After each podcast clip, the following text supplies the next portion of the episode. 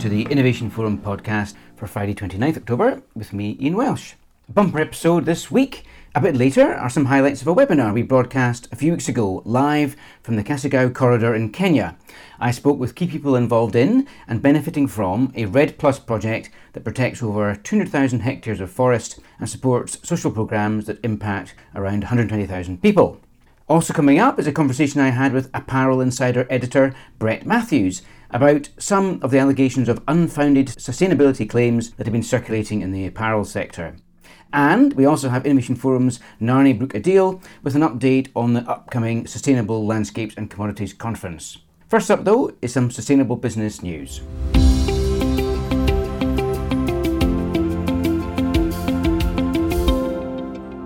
The COP26 news frenzy continues to dominate, unsurprisingly, given the importance of the deliberations in Glasgow kicking off next week. Crucial to good outcomes are the commitments from the global north to fund the climate related projects in the developing world that are going to be necessary. The aim is to get this to $100 billion a year, something that has not yet been achieved. The OECD says that $80 billion was available in 2019. Others say the amount was significantly lower. However, the recently published COP26 Presidency Climate Finance Delivery Plan, which gives a detailed chronology of how the goal will be met, predicts that the $100 billion target will be achieved in 2023 and then each year thereafter. Perhaps a case of too little too late? Time will tell. The race to net zero continues apace, and now it seems to be time for countries on the emissions naughty step to set out their plans. First up, Australia, which has been accused of significant foot dragging around climate change. The country's per capita emissions are among the highest in the world. The new national plan is for net zero emissions by 2050 via a 26 to 28% cut by 2030. However, the devil seems to be in the vague detail. A third of emissions cuts will come from technology that does not yet exist, and 20% will be met through offsets. Raising eyebrows even further was the announcement from Saudi Arabia's Crown Prince Mohammed bin Salman that the country is targeting net zero emissions by 2060, while at the same time stressing the continued need for hydrocarbons and oil market stability. Saudi Arabia's route to net zero includes its circular carbon economy program and through membership of a global initiative that aims to cut methane emissions 30% from 2020 to 2030. There has been some evidence of a shift of approach in the kingdom, with renewable energy facilities coming online this year and plans for a $5 billion investment in a plant to produce hydrogen. Ultimately, if the rest of the planet is moving away from oil, then Saudi Arabia and the other heavily oil dependent economies may end up having little choice but to make the same pivot themselves. One of the focuses of the plastics pollution debate has been the continued role of the petrochemical industry in supplying the feedstock required for plastic products. A new report on the role of the industry in the production of plastics in the US from the Beyond Plastics Group says that while plastic waste hits the headlines, not enough attention is paid to emissions related to plastic production. This will become more impactful than coal in the US by 2030, the report says. Typically, shale fracking is the method of choice, creating the gases necessary for plastic production, such as ethane and methane and fracking processes currently emit 36 million tonnes of carbon dioxide equivalent each year, the same as 18 500 megawatt coal power stations. The process of then cracking ethane to create ethylene and polyethylene is also highly energy intensive, releasing a further 70 million tonnes of carbon dioxide equivalent in 2020, which is the same as 35 coal power stations. Beyond Plastics highlights that dozens of new plastic making facilities are being constructed in the US, particularly in the southern states of Louisiana and Texas. How all this fits into the US's own net zero by 2050 commitments is unclear. While a lot of apparel brands and their suppliers have been doing some great work, a matter that's been brewing in the sector over the past few months has been allegations of sustainability related claims that are unfounded and a general sense of greenwashing. To find out a bit more, I spoke with editor of magazine and website Apparel Insider, Brett Matthews. We're going to talk a bit about the challenges for fashion and apparel brands around the rise and rise of, of allegations of greenwashing. I mean, this really started for me, and, and I reported on the Innovation Forum podcast about the Changing Markets Foundation report from earlier this year that said that 60% of claims by European fashion brands were unsubstantiated or misleading. So, what are you seeing at Apparel Insider on the greenwashing allegations right now for apparel brands? I think greenwashing generally as an issue in fashion has been bubbling away for years, really. So it's not a new thing. Why it's been talked about a lot more now recently is because, first of all, governments around the world have started looking at it. In the UK, for instance, The Competition and Markets Authority recently they announced that they were going to clamp down on greenwashing, and they were sort of they did a scrape of websites and found that X number of websites in fashion were making unsubstantiated green claims. A similar authority in the Netherlands has done a similar thing, and they've found similar results about fashion and unsubstantiated claims being made. And also at a European Union level, we're having a lot of talk about clamping down on green claim and green textile labelling so that fashion would need to put clear labels on clothing to tell consumers how the goods were produced, what they're made of, etc. It's been around for a long time, but suddenly it's become a regulatory issue, which means that brands can't, fashion brands can't ignore it any longer. I was just doing a bit of thinking about this before we spoke, and I saw a report in WhichPLM, the online uh, apparel magazine, talking about the rise and rise of sustainability as a marketing tool. And they've done some research and reporting a 500% increase in sustainability language in US fashion brands marketing and 600% in UK brands marketing since 2019. So certainly indicates that brands have cottoned on that consumers want to see the sort of language being used when they're buying apparel brands. So that seems to me to be perhaps one of the driving factors behind it. What do you think about the new European product environmental footprint labelling? I mean, how is that going to impact the sector? One would hope it would be in a positive way, given that it's coming from the European Union, it should have some clout and influence. The slight issue with this, and there's a sort of debate going on in the industry at the moment, is that the PEF has been influenced to an extent. It's aligned with the work of the Sustainable Apparel Coalition, which is a US body which is focused on sustainability in apparel and fashion. There are arguments that the SAC favours polyester and synthetic fibres, and its scoring tool Higg favours synthetics compared to wool and cotton to a lesser extent. Although I welcome PEF to some extent, I would like to see natural fibres get a fair sort of crack of the whip where this tool is concerned.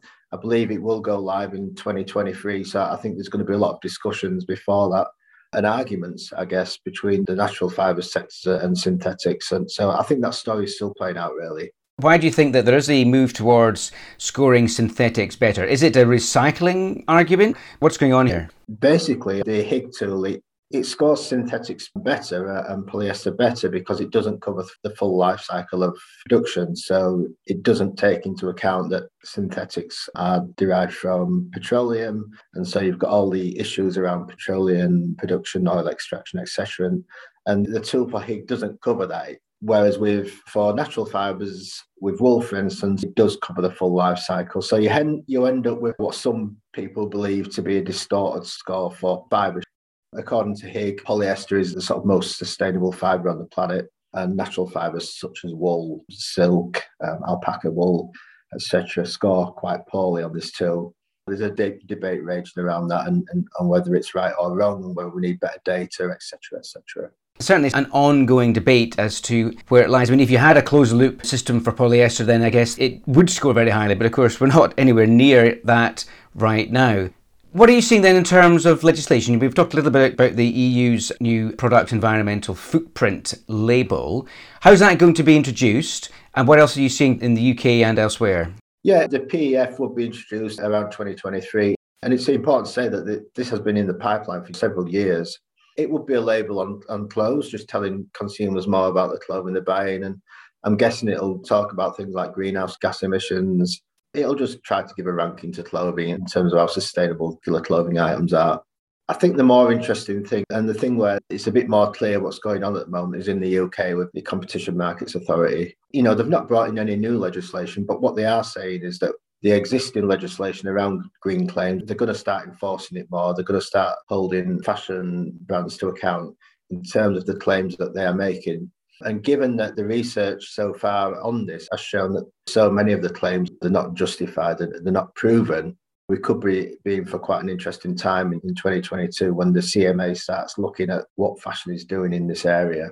I spotted Zalando CEO Robert Gentz in the Financial Times saying that the fast fashion model must be abandoned within 10 years. This is all part of the same discussion, isn't it? It needs to be abandoned because it isn't sustainable. Do you think that what Mr. Gentz from Zalando says, is that realistic, do you think? It's an interesting one. I've not seen the article. It's worth pointing out that a few years ago, another fast fashion company called H&M they actually put out a statement in response to a journalist question and they said H&M is not a fast fashion company.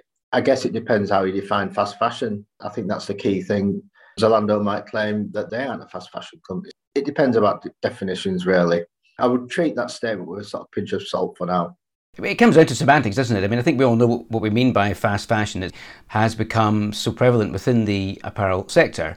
Looking forward, then, what will be the impact of the European product environmental footprint labelling when it comes in in 2023? As it stands at the moment, I'm sort of in agreement with the Make the Label Count campaign, which has argued that as it stands, the PEF penalises natural fibre products. If it came in as it is uh, in its present form, I would think it would be a negative for the industry because I think it would push consumers towards polyester products, which I don't think is, is a positive. If it can be reformed and give a fairer rating to all fibres, I'd say it could be a positive. But in its current guise, no, I don't think it is a positive for the industry. Well, I guess we'll have to wait and see. But certainly the ongoing issues around substantiating the claims that the fashion sector makes, I think that's a story that's going to keep running. And Brett, perhaps you can come back and we can update about this in a few months. But Brett Matthews from Apparel Insider, thanks very much. Thank you. Cheers. As well as COP, coming up soon is Innovation Forum's biggest event of the year, our Sustainable Landscapes and Commodities Conference from 30th of November to 2nd of December. It's going to be an exciting few days. To catch up with all the event news, earlier this week I spoke with Innovation Forum's Narni Brooke Adil. I'm joined by Narni Brooke Adil, who's a Project Director of Innovation Forum's Landscapes and Commodities Conference, which is coming up from the 30th of November. Welcome back to the podcast, Narni. Hi, Ian. Thanks for having me again. And you're joining me by phone. So, Narni, tell me, how is the agenda coming together? Yeah, really well. I think we're close to having a finished project now. We've got three days of so much fantastic content. Obviously, we're still trying to make it as digestible as we can for the audience. So we've got our first day plenaries for half a day, and then we've tried to condense days two and three as best as we can. But to be honest, we were absolutely packed this year. It's now a case of squeezing in the final one or two more speakers, and we'll be good to go. Lots of really exciting projects to share, new platforms, and things to learn about. We're also really lucky to have, I think, a record number of conference partners on board this year. So huge thank you to them for their support as well. I know it's a constant dilemma, isn't it, between packing the days out with too many sessions that then there's more than is easily digestible for attendees.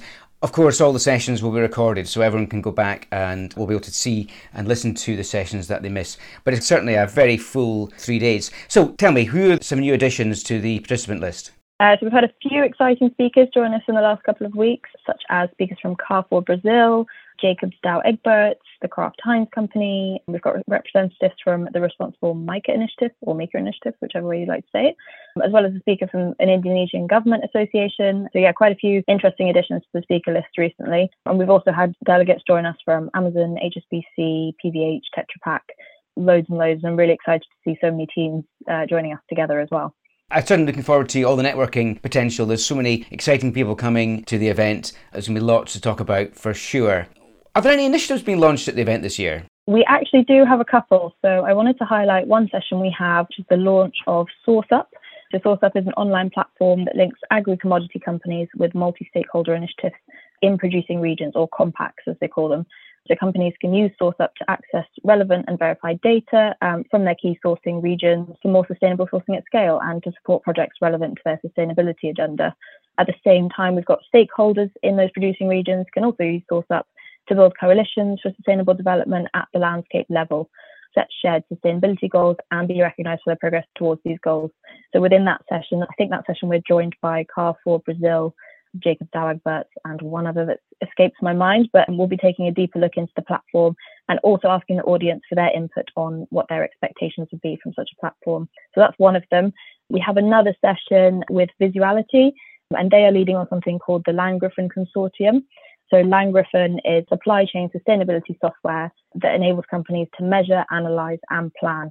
So mainly turning procurement data into accurate estimates of environmental impact and risk.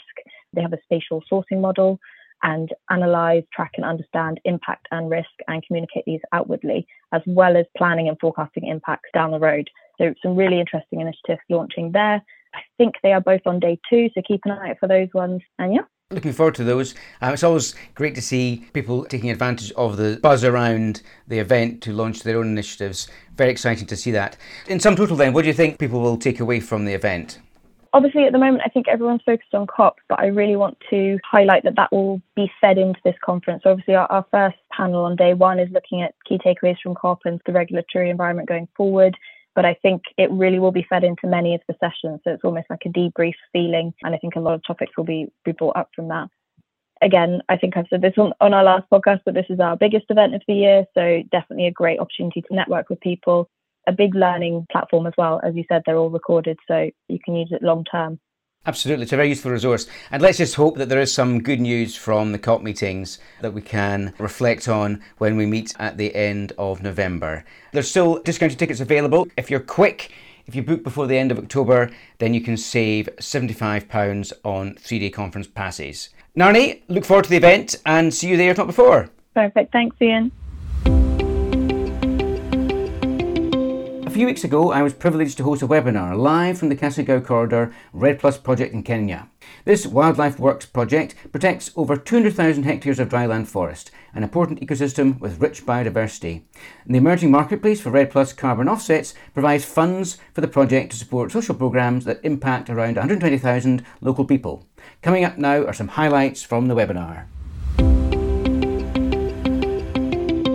The project supports social programs that impact around 120,000 local people and provides local communities with long term jobs that have replaced unsustainable and destructive sources of income, such as poaching, subsistence agriculture, and illegal tree harvesting. The project was started in 1998 by Wildlife Works, an organization initially focused on solving human wildlife conflict that has evolved to becoming a leading REDD Plus program development and management company. The project uses the emerging marketplace for REDD Plus carbon offsets to provide funds that enable the ongoing work to protect threatened forests and wildlife while supporting sustainable development for the local community. In other words, it's a market driven solution to stop deforestation, protect wildlife, and improve local livelihoods.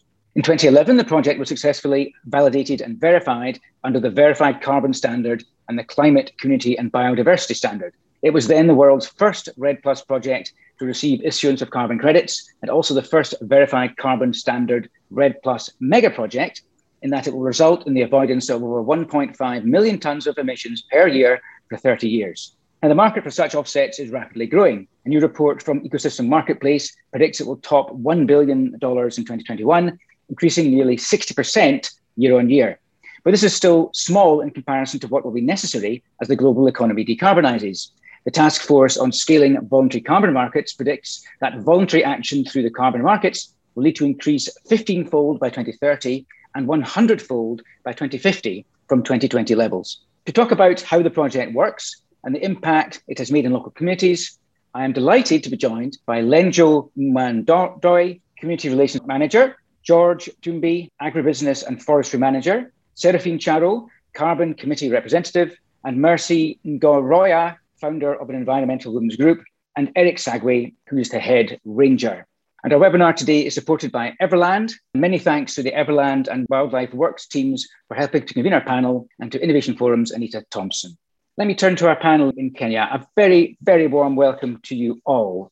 Lenjo, perhaps I can turn to you first. From your perspective, Lenjo, please give a brief overview of the project and its aims. The aim of REDD Plus project in Kenya was to reduce the impact of climate change through avoided deforestation and reduce emissions of carbon dioxide from the atmosphere.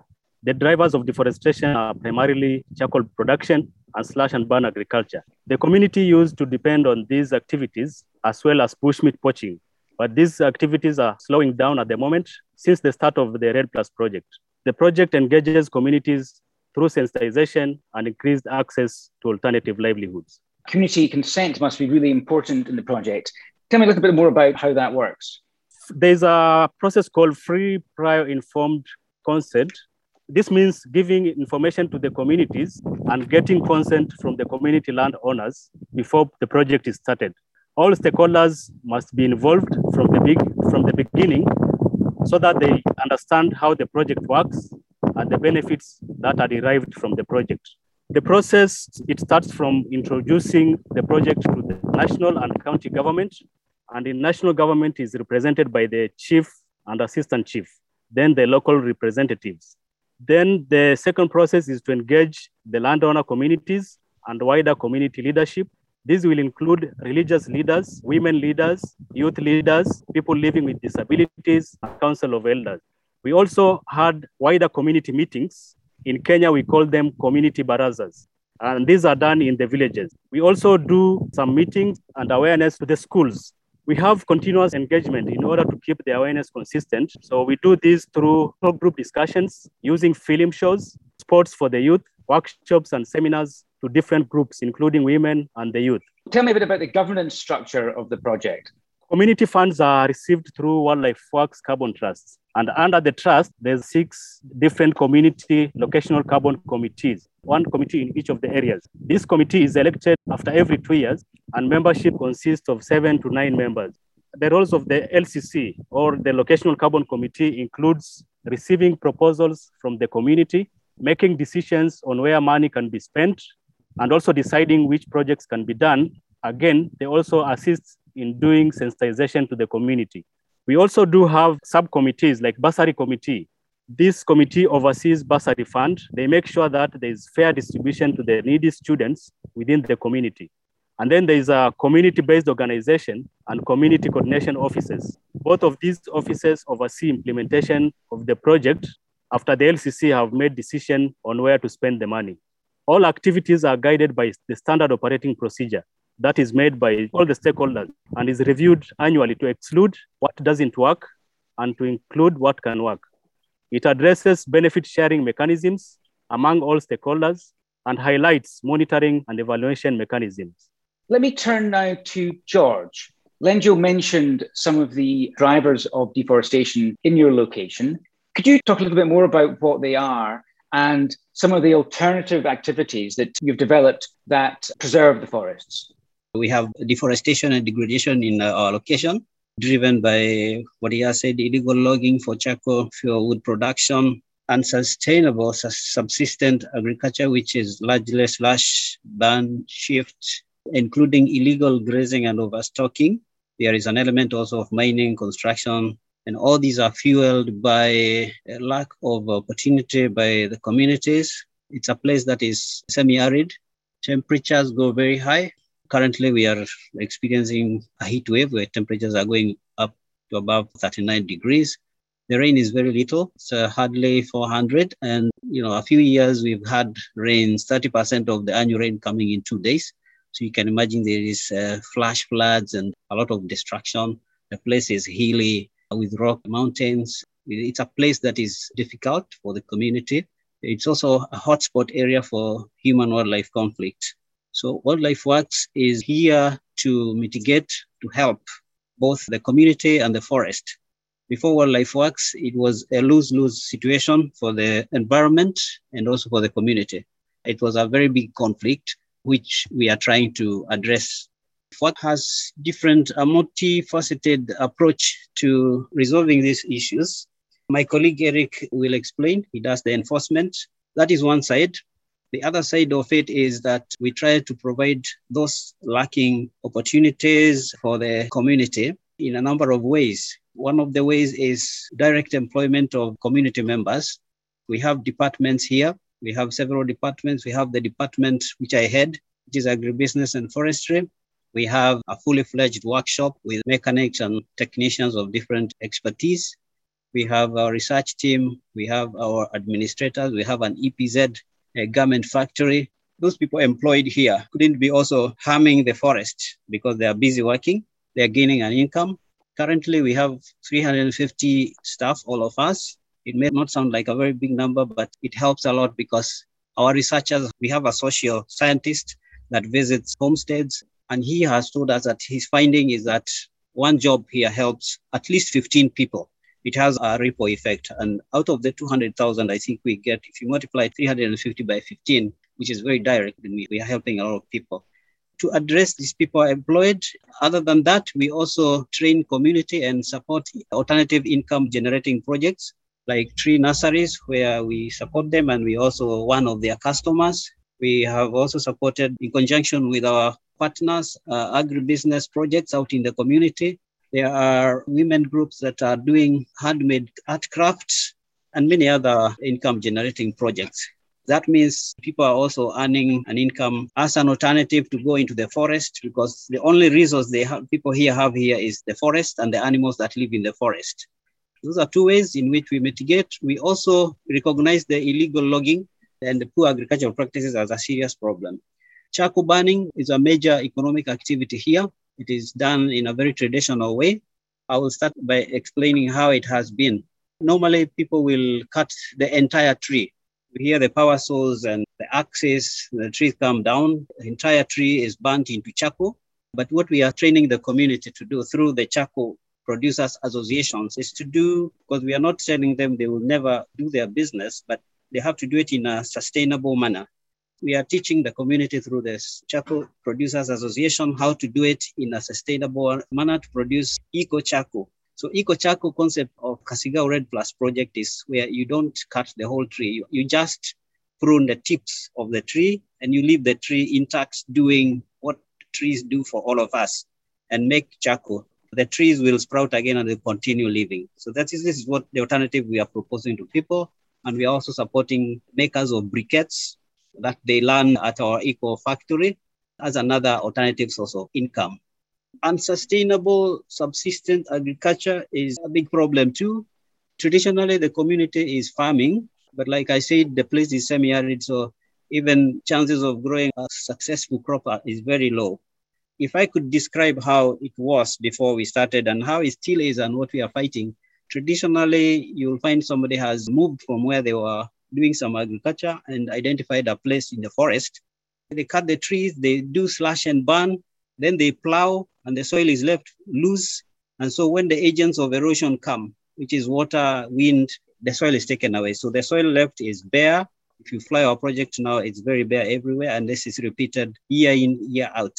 So the solution that we are offering is conservation agriculture, where community integrate conservation aspects with the crop production.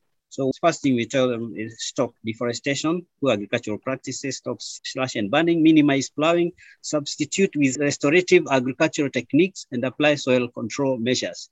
So we train the community on conservation agriculture. We have a unit here that demonstrates minimum use of uh, water, for example, so that they can produce more per unit area using the little rain that comes their way crop rotation, shade the crop from direct sun, integrate trees with cropping, which is agroforestry, mulching, cover crops, plant climate suited varieties, early planting, planting at the correct depth, and applying soil erosion techniques.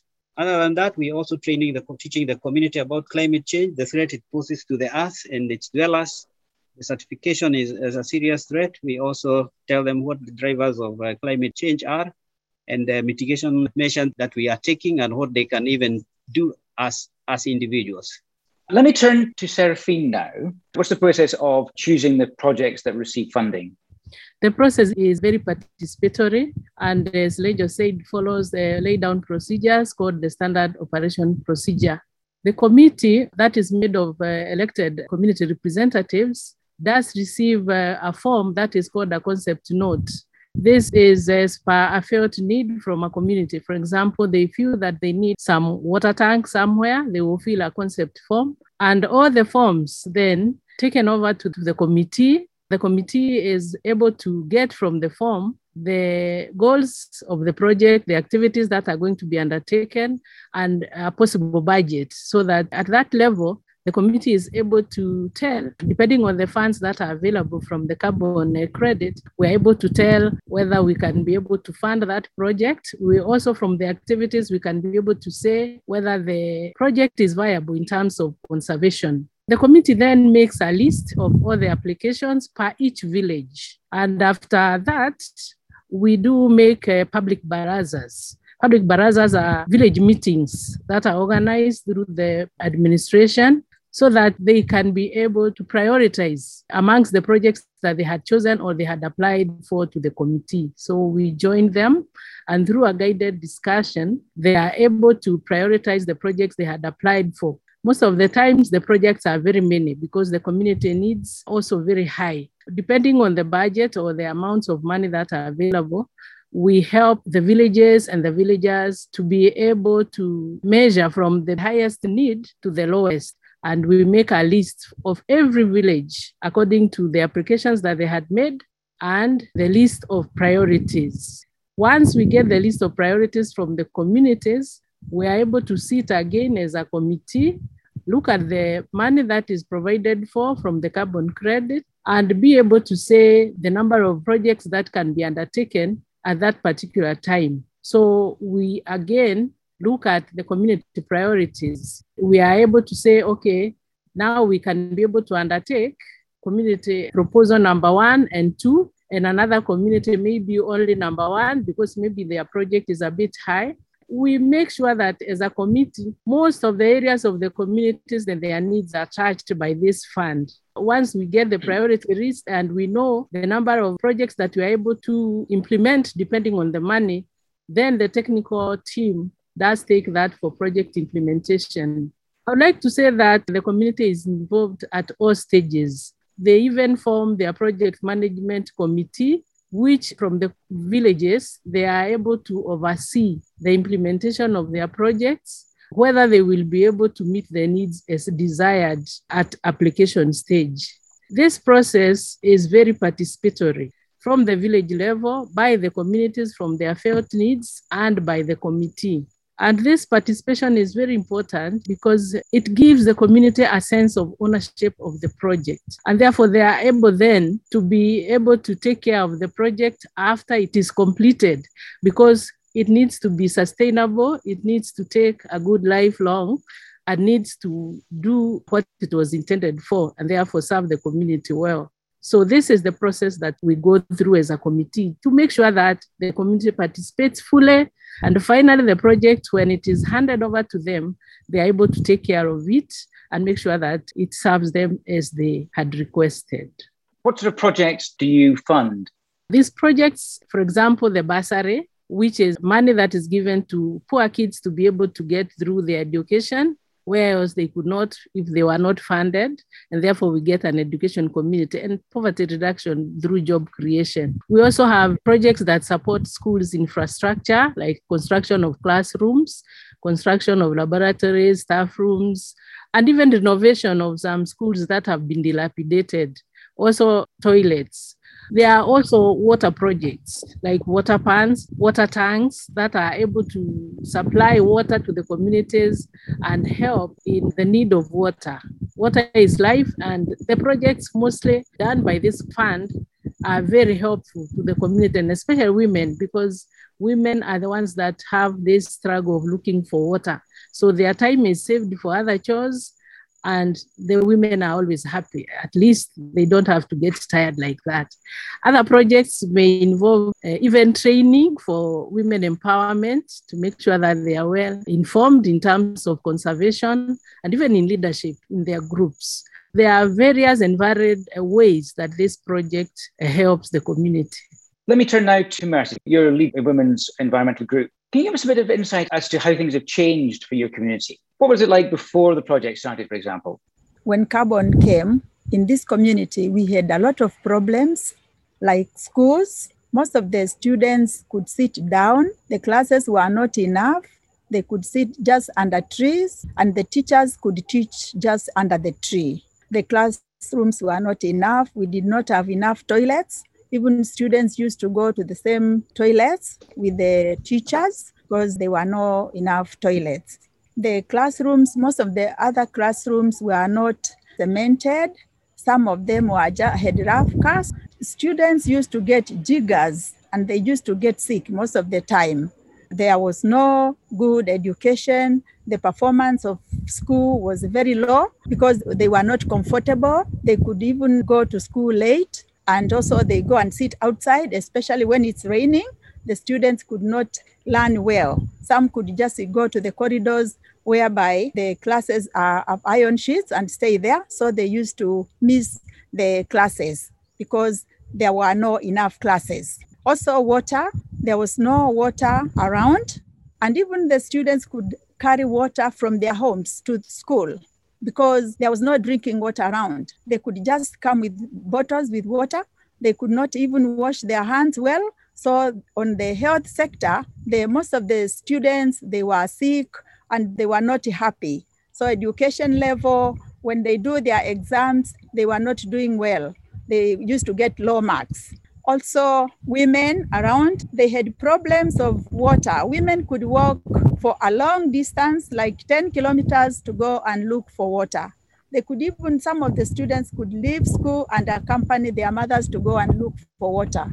So they could not go to school, and that's why they failed their exams. Also, women did not have any trainings, so they could only go and look for firewood, they could go and look for water, and also graze the cattle.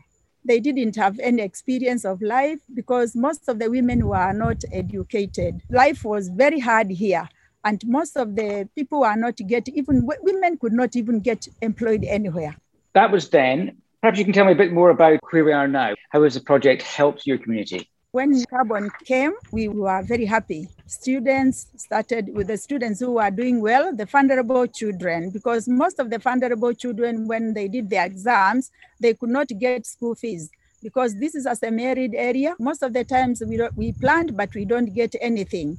Over the vulnerable children didn't go to school, and when the carbon came, they could get the bursaries. They could go to secondary school. After secondary school, they could even go to college because they started now receiving the bursary, and the education changed completely. We are very very happy because most of them are just even employed around here, around Wildlife Works. Others have got work in different companies.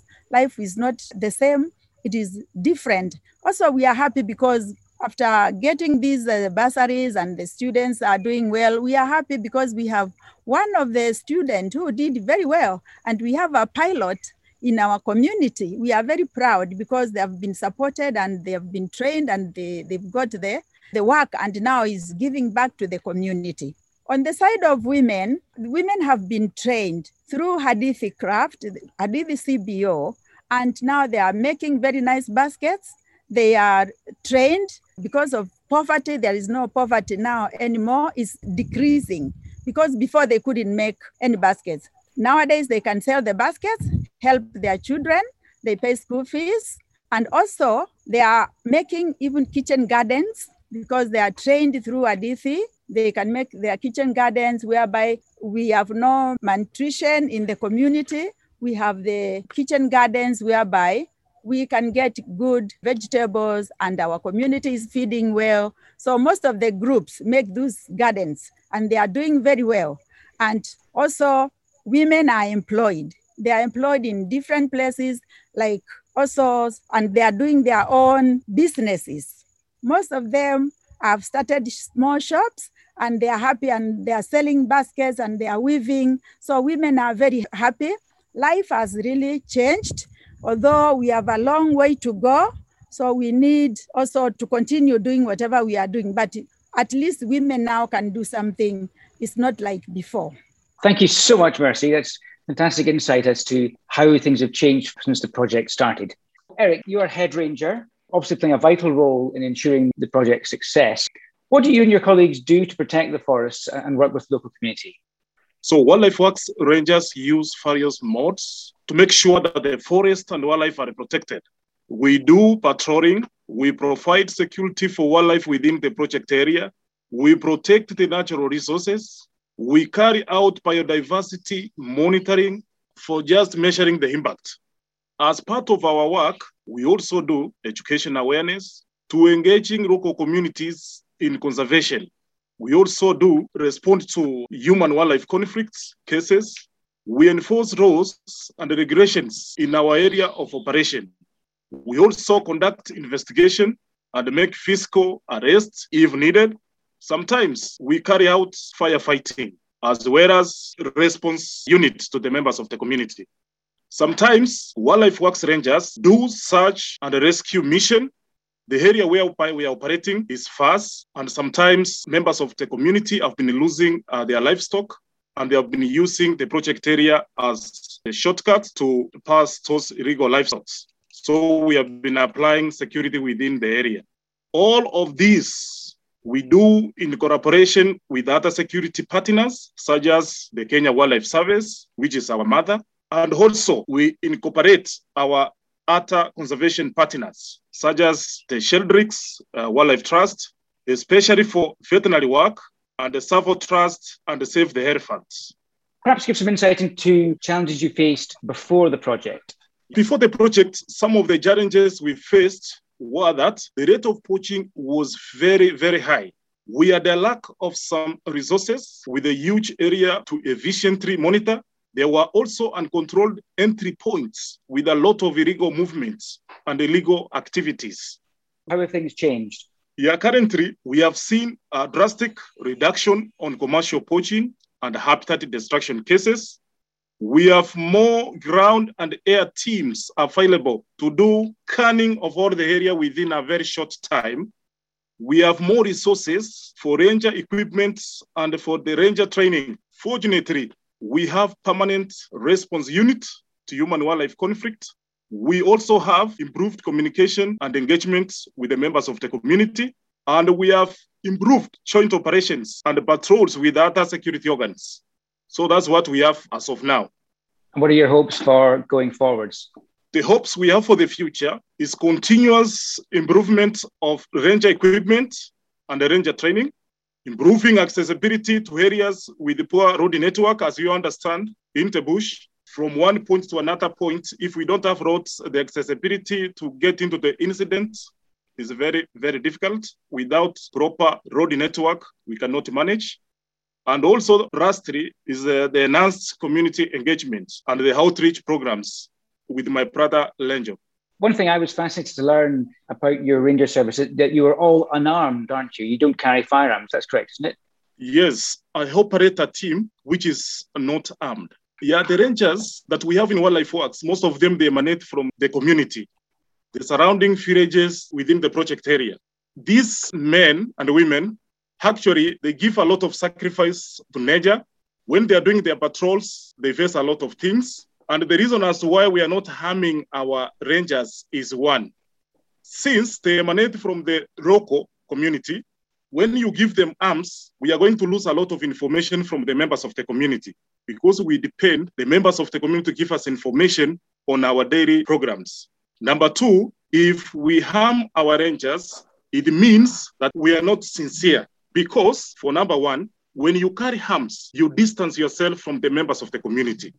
Number two, if you are harmed and you are doing your normal patrols within uh, the project area, it means that the culprits who will be coming in will be more harmed than you.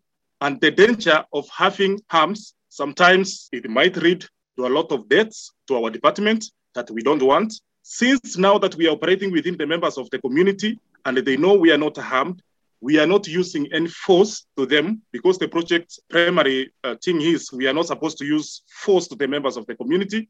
All we are supposed to do is to work amicably with the members of the community with understanding that the project actually is supposed to cater for the members of the community more. As ever, the Innovation Forum website is the place to go for all the usual analysis and interviews, and for discounted tickets for the Landscapes and Commodities Conference from the 30th of November. There won't be a weekly podcast for the next fortnight as I'm going to be in Scotland reporting daily on what's going on at the COP26 meetings in Glasgow. So do look out for those podcasts next week. And if you're attending the meetings, do get in touch. But that's it for now. I've been Ian Welsh, and until next week in Glasgow, goodbye.